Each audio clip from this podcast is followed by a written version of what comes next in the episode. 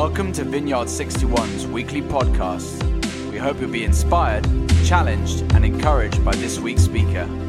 For previous messages, go to our website, vineyard61.org, or subscribe via iTunes or SoundCloud.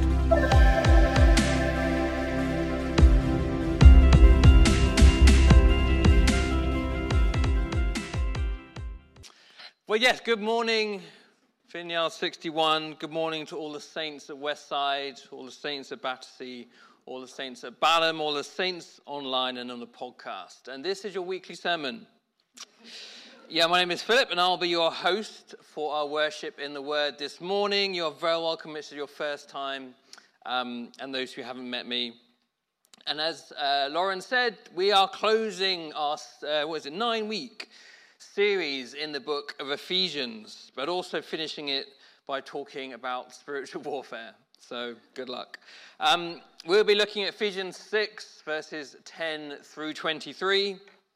Um, and for those Bible lovers out there, I think on my latest count, and it changes all the time, I'm at about 20 different scriptural references today. So if that's your thing, good, you know, you'll enjoy it. If it's not, then I apologize. But before I start and launch into all of that, let's take a look back at this series we've been in. If you haven't joined us for some or all of them, then hopefully this is a bit of a catch up of what we've been through. We have done nine weeks of exploring this letter, known as the letter to the Ephesians by someone called the Apostle Paul. Um, and what we're going to do, we're going to do a really quick quiz. So this is going to be a site specific quiz. So wherever you are, you can join in. I'm just going to compare it. Um, and we're just going to do it by a quick, uh, when I read the question, give you the options, raising of hands as the appropriate time, and you look around the room you're in and see what everyone else is answering.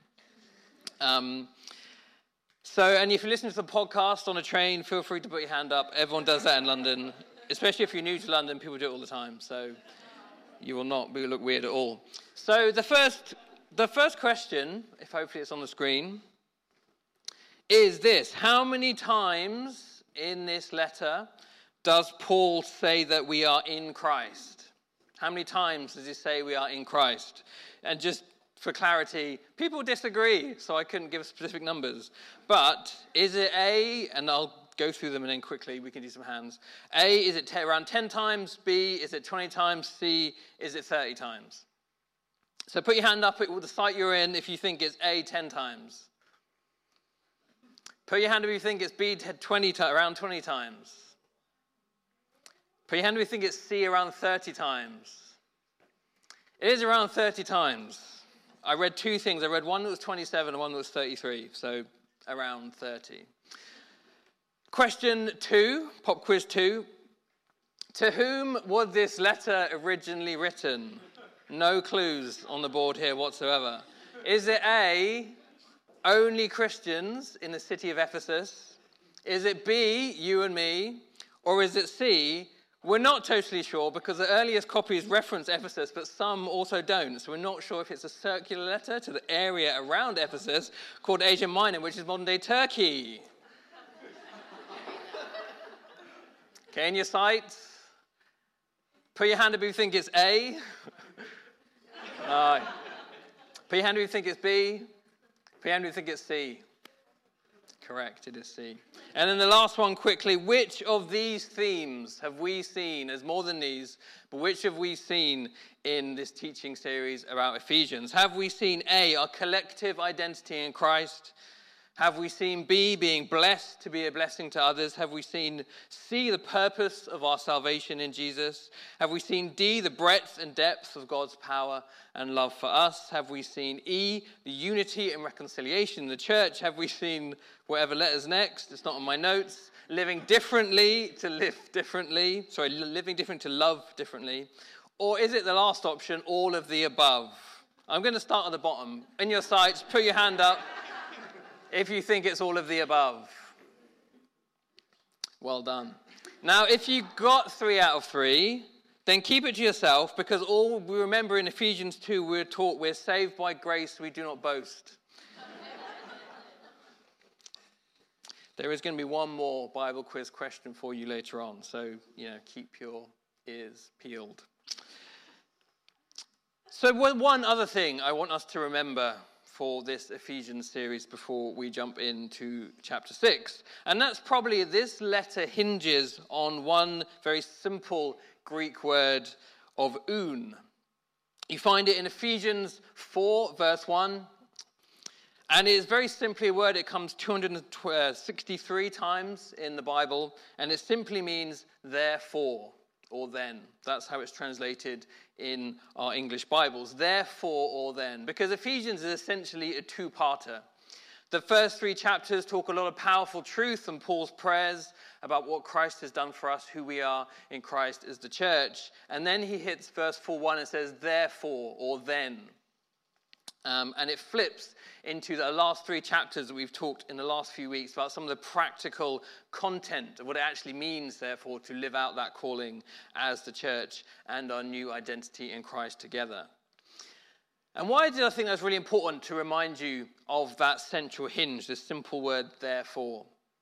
It's because when we come to chapter 6, which we're going to read in a moment, it's about spiritual warfare. And Paul starts it, as we'll see in a moment, saying finally. And I think it's very easy to think, oh, he's just moving on to a totally different topic that he has not talked about, doesn't really have any direct reference to the previous content, but it's something important. But that would be completely false, because this is actually intimately connected to the rest of it and is a key part of that therefore word. And if we didn't know already, hopefully I'm going to show you this morning that if we didn't think the whole of Ephesians is a matter of spiritual warfare, then we have missed something. So we're going to read these last verses. I'm going to read them together. Hopefully they're on a screen in uh, big enough, big enough font. I hope this time. And it's Ephesians 6, uh, 10 to 23. And Paul writes this Finally, be strong in the Lord and in his strength, the strength of his might. Put on the whole armor of God, that you may be able to stand against the wiles of the devil. For we are not contending, we are not fighting against flesh and blood, but against the principalities, against the powers, against the world rulers of this present darkness, against the spiritual hosts of wickedness in the heavenly places. Therefore, take the whole armor of God that you may be able to stand in the evil day, and having done all to stand. Stand therefore, having girded your loins, prepared yourself with the truth, and having put on the breastplate of righteousness, and having put on your feet the equipment of the gospel of peace, and besides all that, taking on the shield of faith with which you can quench all the flaming darts or arrows of the evil one and take the helmet of salvation and the sword of the Spirit, which is the word of God. And pray at all times in the Spirit with all prayers and requests. And to that end, keep alert with all perseverance, making supplications and requests and prayers for all the saints, and also for me, that is Paul, but you can also pray for me. That utterance, that the right words will be given to him, given to me, in opening his, his mouth boldly to proclaim the mystery, meaning revelation of the gospel, for which I am an ambassador in chains, because he is in prison writing these words, that I may declare it boldly as I ought to speak. So let's jump in. First of all, let me observe some phrases that are going on here, but also implied here. As I mentioned, I think when we hear this passage talk about if we have, it may be your first time, maybe multiple times, it's very easy to think this is something, as I said, new, new to the content of Ephesians. But actually, what's on, on the, one of the slides there is actually Paul is not bringing up something new. You can see there in Ephesians 2, Ephesians 3, Ephesians 4, and Ephesians 5, Paul has brought up over and over again this idea of a cosmic perspective and of opposing spiritual forces throughout all of Ephesians. But really importantly, he's not only referenced to the opposing spiritual forces, but to frame our content today and this whole letter, when he opens the letter talking about Christ in Ephesians 1:20, he tells us where Christ is ruling, where that victory has come. And does he say it's just over the physical earth only? He does not. He says this in Ephesians 1:20 when the Father raised Jesus from the dead and made him sit at the right hand where in the heavenly places above where? All rule and authority and power and dominion. This is the same language that Paul is expanding on and talking about more in Ephesians 6, but it's certainly nothing new. So, our task, therefore, in understanding what Paul is saying here in Ephesians 6 as part of our teaching series is to find this golden thread. What has he been saying about this throughout? How is he expanding on it now? How is he saying the same things again? But let's take another step back and just show you also this is not new even to the New Testament. Paul is not starting something even new in this word Ephesians. The phrase, which in some translations in Ephesians 6 of powers and principalities, is said by Jesus in Luke 12 and Luke 20. And Paul will use it again in 1 Corinthians 15, Colossians 1 and 2, and Titus 3. I Don't know if you're keeping count, but that should be about 10 by now. So, again, the key point here is in understanding Ephesians 6 is Paul doesn't actually explain a lot in this moment about these powers and principalities that he's talking about. Even though he drops it in over and over again, he doesn't really stop to explain or make the case that they are true. And the reason is because he's writing about established beliefs in the emerging Christian understanding of God. His audience already knew they were true. He's simply referencing how they already understand the world. So let's have another quick look at how the rest of the Bible does talk about spiritual warfare, to use some of this language that might be familiar to you. Because it's also important to remember the phrase spiritual warfare, which may be new to some of you this morning, doesn't ever appear in the Bible. It's not to say it's not true, but it's a phrase we have used to describe what we think is happening in the Bible. But there are particular words that are used. For example, um, both Jesus in the New Testament, there are two words. One you might know the name either from common culture or the Bible, the word Satan. It's the word Satanas. It's a personal naming um, of Satan. And it means an adversary. Literally just means an opponent, someone who opposes or goes into conflict with you. Happens about 36 times. And the second word, which is the devil, most of us will be familiar with that word. It's the Greek word diabolos turns up about 37 times. Interestingly, this isn't a naming word, it's not a proper name, it's a describing word. And this means a slanderer or a liar or someone who kind of brings uh, things into disrepute. So you can see my first point really here is that this is not a new thing. Paul is not doing a new thing here in Ephesians 6. He hasn't done a new thing throughout Ephesians.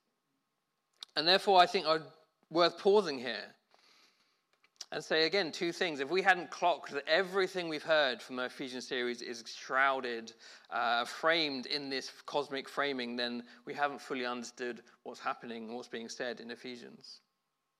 Because this is the summary of what I want to start with is that both Jesus, Paul, and the Bible, biblical authors, are clear. There are opposing spiritual forces in this world, and God is in a spiritual battle with them and therefore we are part of that. There are opposing spiritual forces in this world. God is in spiritual battle with them, and we are part of that. And I would just encourage you to sit with that for a moment. I, don't know where you're at with that kind of language. I don't know where you're at in being a Christian or a guest with us this morning. But I mean, how does that feel? Does that feel uncomfortable? Does that raise more questions than it answers? Is that how you understand our faith and our Christian worldview? I suspect some of you it is uncomfortable. And I just wonder that's a good thing. I, I, it's not language I naturally think about or use in my Christian life, but doing the preparation for this has really challenged me. And therefore, I just encourage you to stay in that place this morning as we finish off and do the rest of this content and what Paul is saying about it. This is something you will need to grapple with. Because if we dismiss it purely as a pre non scientific understanding of the world, then not only are we at odds with the words of Jesus himself and the apostles, we will miss a crucial aspect of Christianity and what God and Jesus says its life is going to feel like sometimes. But the story is not done this morning, so I say that as a pause point. So wait till we finish, shall I finish this morning, before maybe you draw any conclusions. So let's now dive into more detail, chapter 6. And I want to trace two more things with uh, the rest of my time, which is this. Number one, what does Paul say is the nature of the spiritual attack? And number two, what does Paul say about how we respond to those attacks? The nature of the spiritual attack and how we respond to those attacks. There's another really important word which, uh, as soon as I started prepping, just jumped out at me as because it's a fun word, but also it, I think it's a very important word, and is in uh, six, chapter six, verse eleven. Um, the RSV, which is the Revised Standard Version that I read out, refers to it as wiles, the wiles of the devil. Um, I just like it because it kind of sounds like Wile E. Coyote, but then also that's anyway not at all what is being said here, but it's just, a, it's just an unusual word. Anyway, um, if you have different translations, often it's translated as schemes, which I think is, is, can be more helpful for how we understand and use English. Um, and because what it speaks of, I think, is not simply in your face opposition. It's not a war like we might see in the world around us between humans. There's a subtlety. There is, I dare say, a craftiness about what Paul is alluding to these attacks.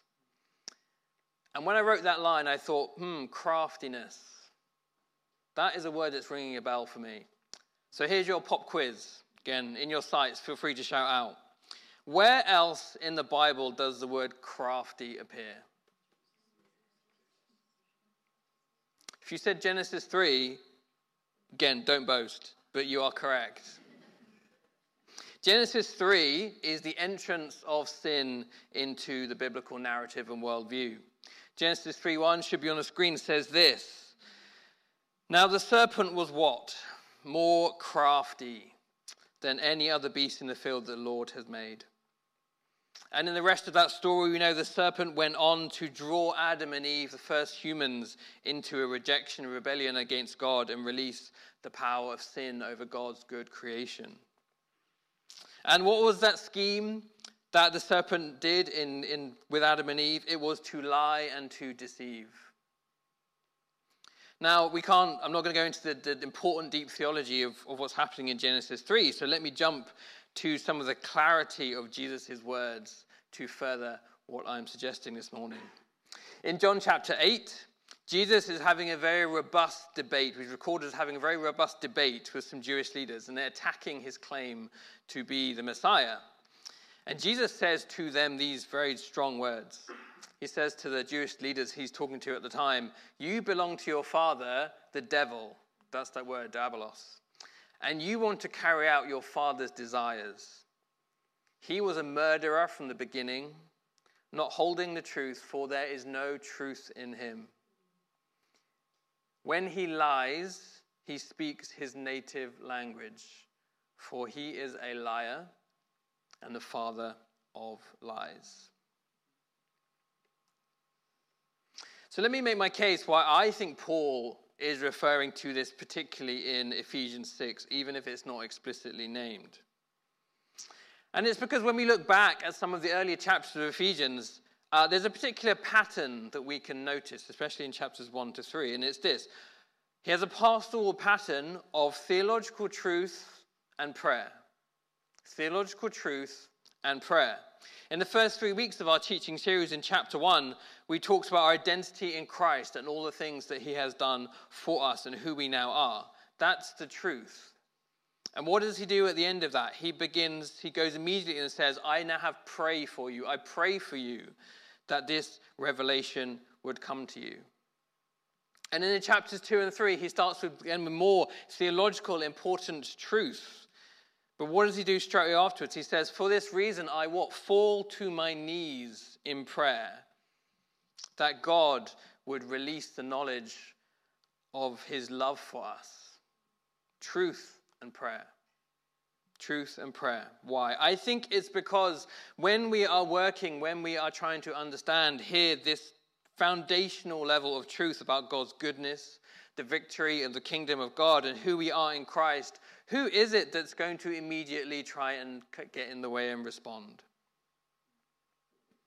It is Satan, the devil, the father of lies, the powers and principalities that want nothing apart from us staying in our state of slavery.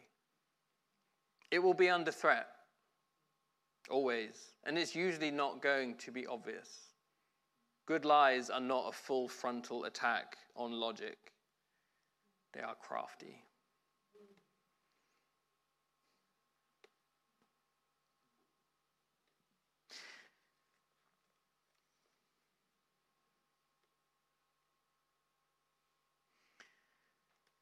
These words are not just words,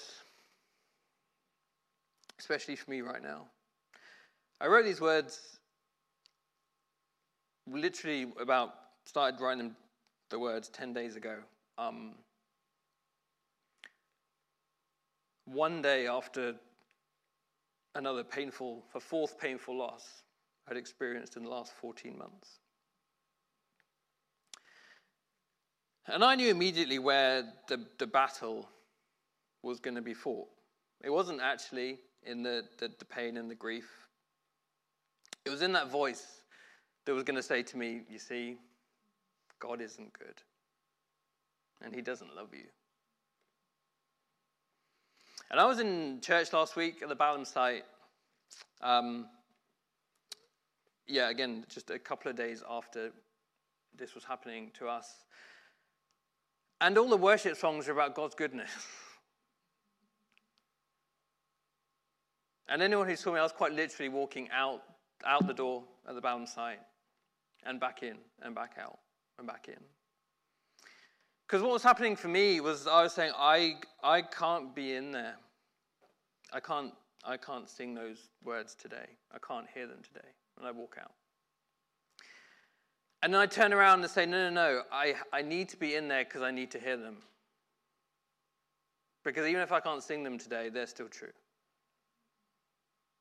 And I did it through the whole worship set. I didn't sing a single word that morning. But my worship was standing with Jesus in that battle. Because I was going to stand firm and say, this is, this is still true. John Comer, in his book, um, it's called Live No Lies, I'd recommend it if this is of interest to you. He puts, he makes a whole thesis actually about the Bible um, and, and, the power of lies and spiritual warfare and formation. And he puts it really, really directly. He says this Jesus sees our primary war against the devil as a fight to believe truth over lies.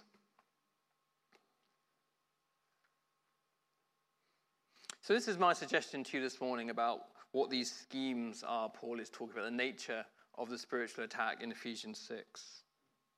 It's truth and lies. And let me just put a quick disclaimer in here. This is not a full sermon on spiritual warfare. There are a lot of other aspects to spiritual warfare within the scripture which um, are not for today. Um, but this is one particular thing I want to bring out from Ephesians 6. So, again, let's move forward with Ephesians and say, okay, so if this is what Paul is talking about, how is he saying that we respond to these schemes? If he indeed is talking about truth and lies, how should we respond? And in many ways, this is going to wrap up our Ephesians series together. Eugene Peterson, pastor, pastor, pastor, author, and translator of the message, paraphrase of the Bible, points out something really helpful that in, in this passage, Paul says the same word four times, almost like really weirdly repetitively in verses 11, 13, and 14. He says, stand. He says, withstand. He says, stand. And he says, stand again. We learn to stand Peterson, speaking about it, uses these wonderful words to describe it. He says, What Paul is saying, he's saying, steady now. Stand your ground, stay on your feet. Stay firm in this place of blessing that we now inhabit, which is Ephesians 1.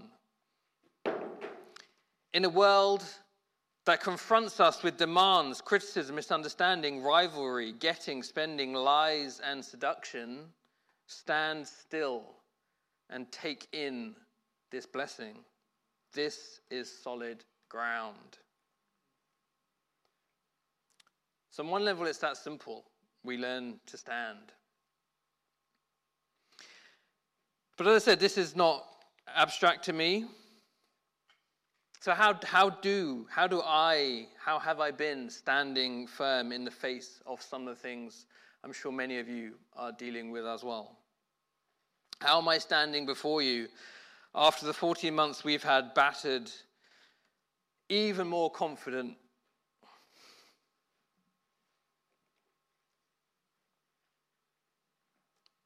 Even more confident in the words I am saying, because throughout Ephesians, Paul has given us, and obviously all the scriptures, but throughout Ephesians, Paul has given us so much good news and truth in which to stand. We read this and we can tie it so much back to the early parts of Ephesians. We stand where? In Christ. We stand together as a church community. Let's go back to that pop quiz. How many times in this letter does Paul say that we collectively and individually are in Christ? 30 times almost one for every day of a month. And also in Ephesians 3, Paul uses a similar theme when he prays for us what? To be rooted and established in God's love. You can't stand unless you're rooted. And what do we stand rooted in? We stand rooted in the unfathomable depths of God's love. This is not a wishy washy love. This is not a sentimental feeling. This is not God's, only God's affection and warmth to us. So it is that. It is love given flesh and bones in the unfathomable power of the life, the death, and the resurrection of Jesus. So here is my summary Paul is not instructing us to stand against the schemes of the devil as separate from the rest of Ephesians. He's saying we stand against the schemes of the devil on the basis of the rest of Ephesians. It's not separate from it, it's not different. He's saying we stand on the basis of everything he's written so far in chapters 1 to 3. But there is a little bit more. Forgive me, I know I'm going a little longer than I normally do. Hopefully, this is worth it. In chapter 6, Paul speaks about some of these specific pieces of armor. And there's something really interesting going on here. There's quite a few things going on here. Paul is probably drawing on a metaphor of a Roman soldier that's very familiar to people around him. But when you dig a little deeper, you see something even more powerful. He's almost certainly quoting from some Old Testament prophecies about God. On the screen, you can see there are some lines there from Isaiah 52, Isaiah 11, and Isaiah 59 you can see where he's getting this stuff from the belt around your waist, the feet of the good news, the breastplate of righteousness, the helmet of salvation. He's not saying something brand new.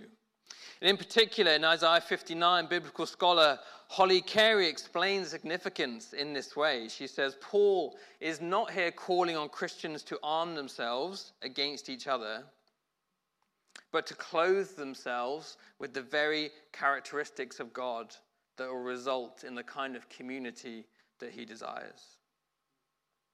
Paul is using this image to remind us that God is the original and the true warrior against the devil, the powers, and the principalities. He is the author of our victory. We live in his victory, in his kingdom, and his strength. And the significance for me here is he's not pivoting away from stand to say, oh, by the way, here's some active things you also need to do, otherwise you're going to be at risk. He's going to say this armor represents the power, the love, the authority of God in which we stand. And when we stand in that individually, but also collectively, we form the body like the one Paul has taught us about in Ephesians. This is what I am standing in. This is what we have had so many friends to come alongside us to form the church around us.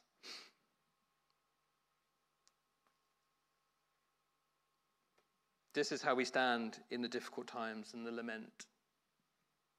We stand in the truth.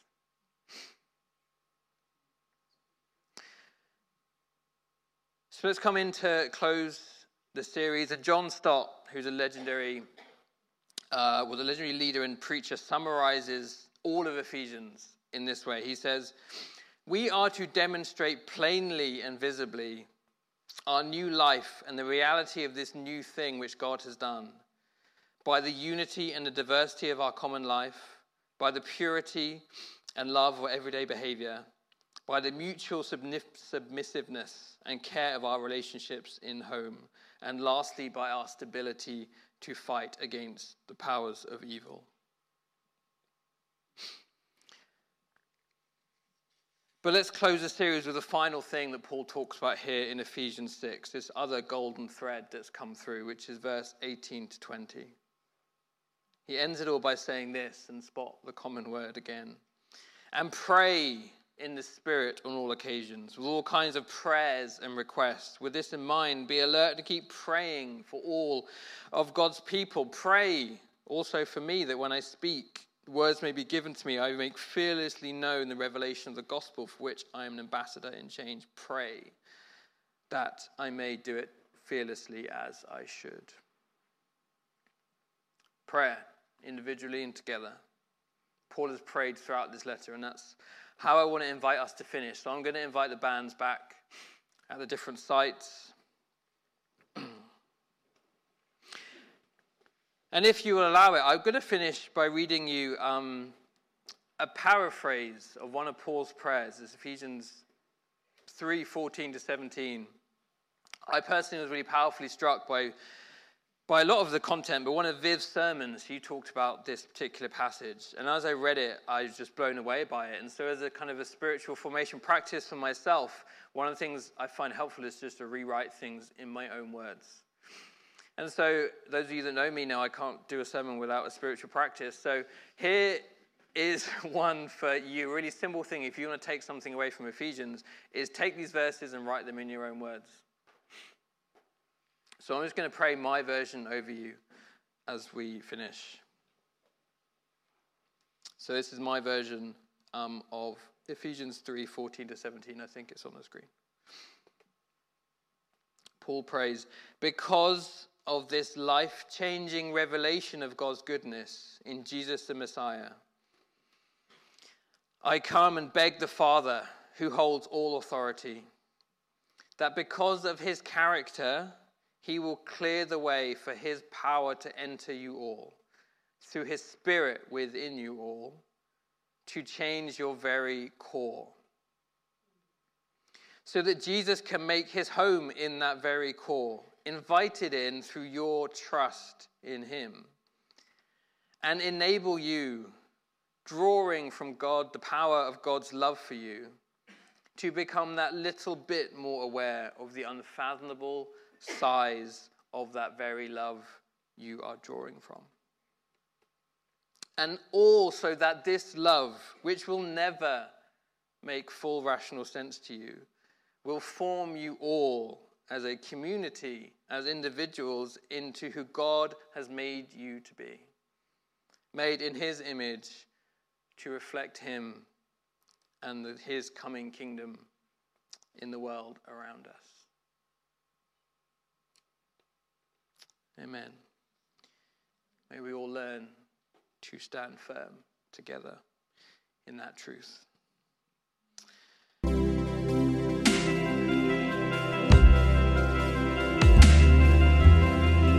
Thank you for listening to this week's podcast. Tune in next week for another life giving message from one of our Vineyard 61 speakers.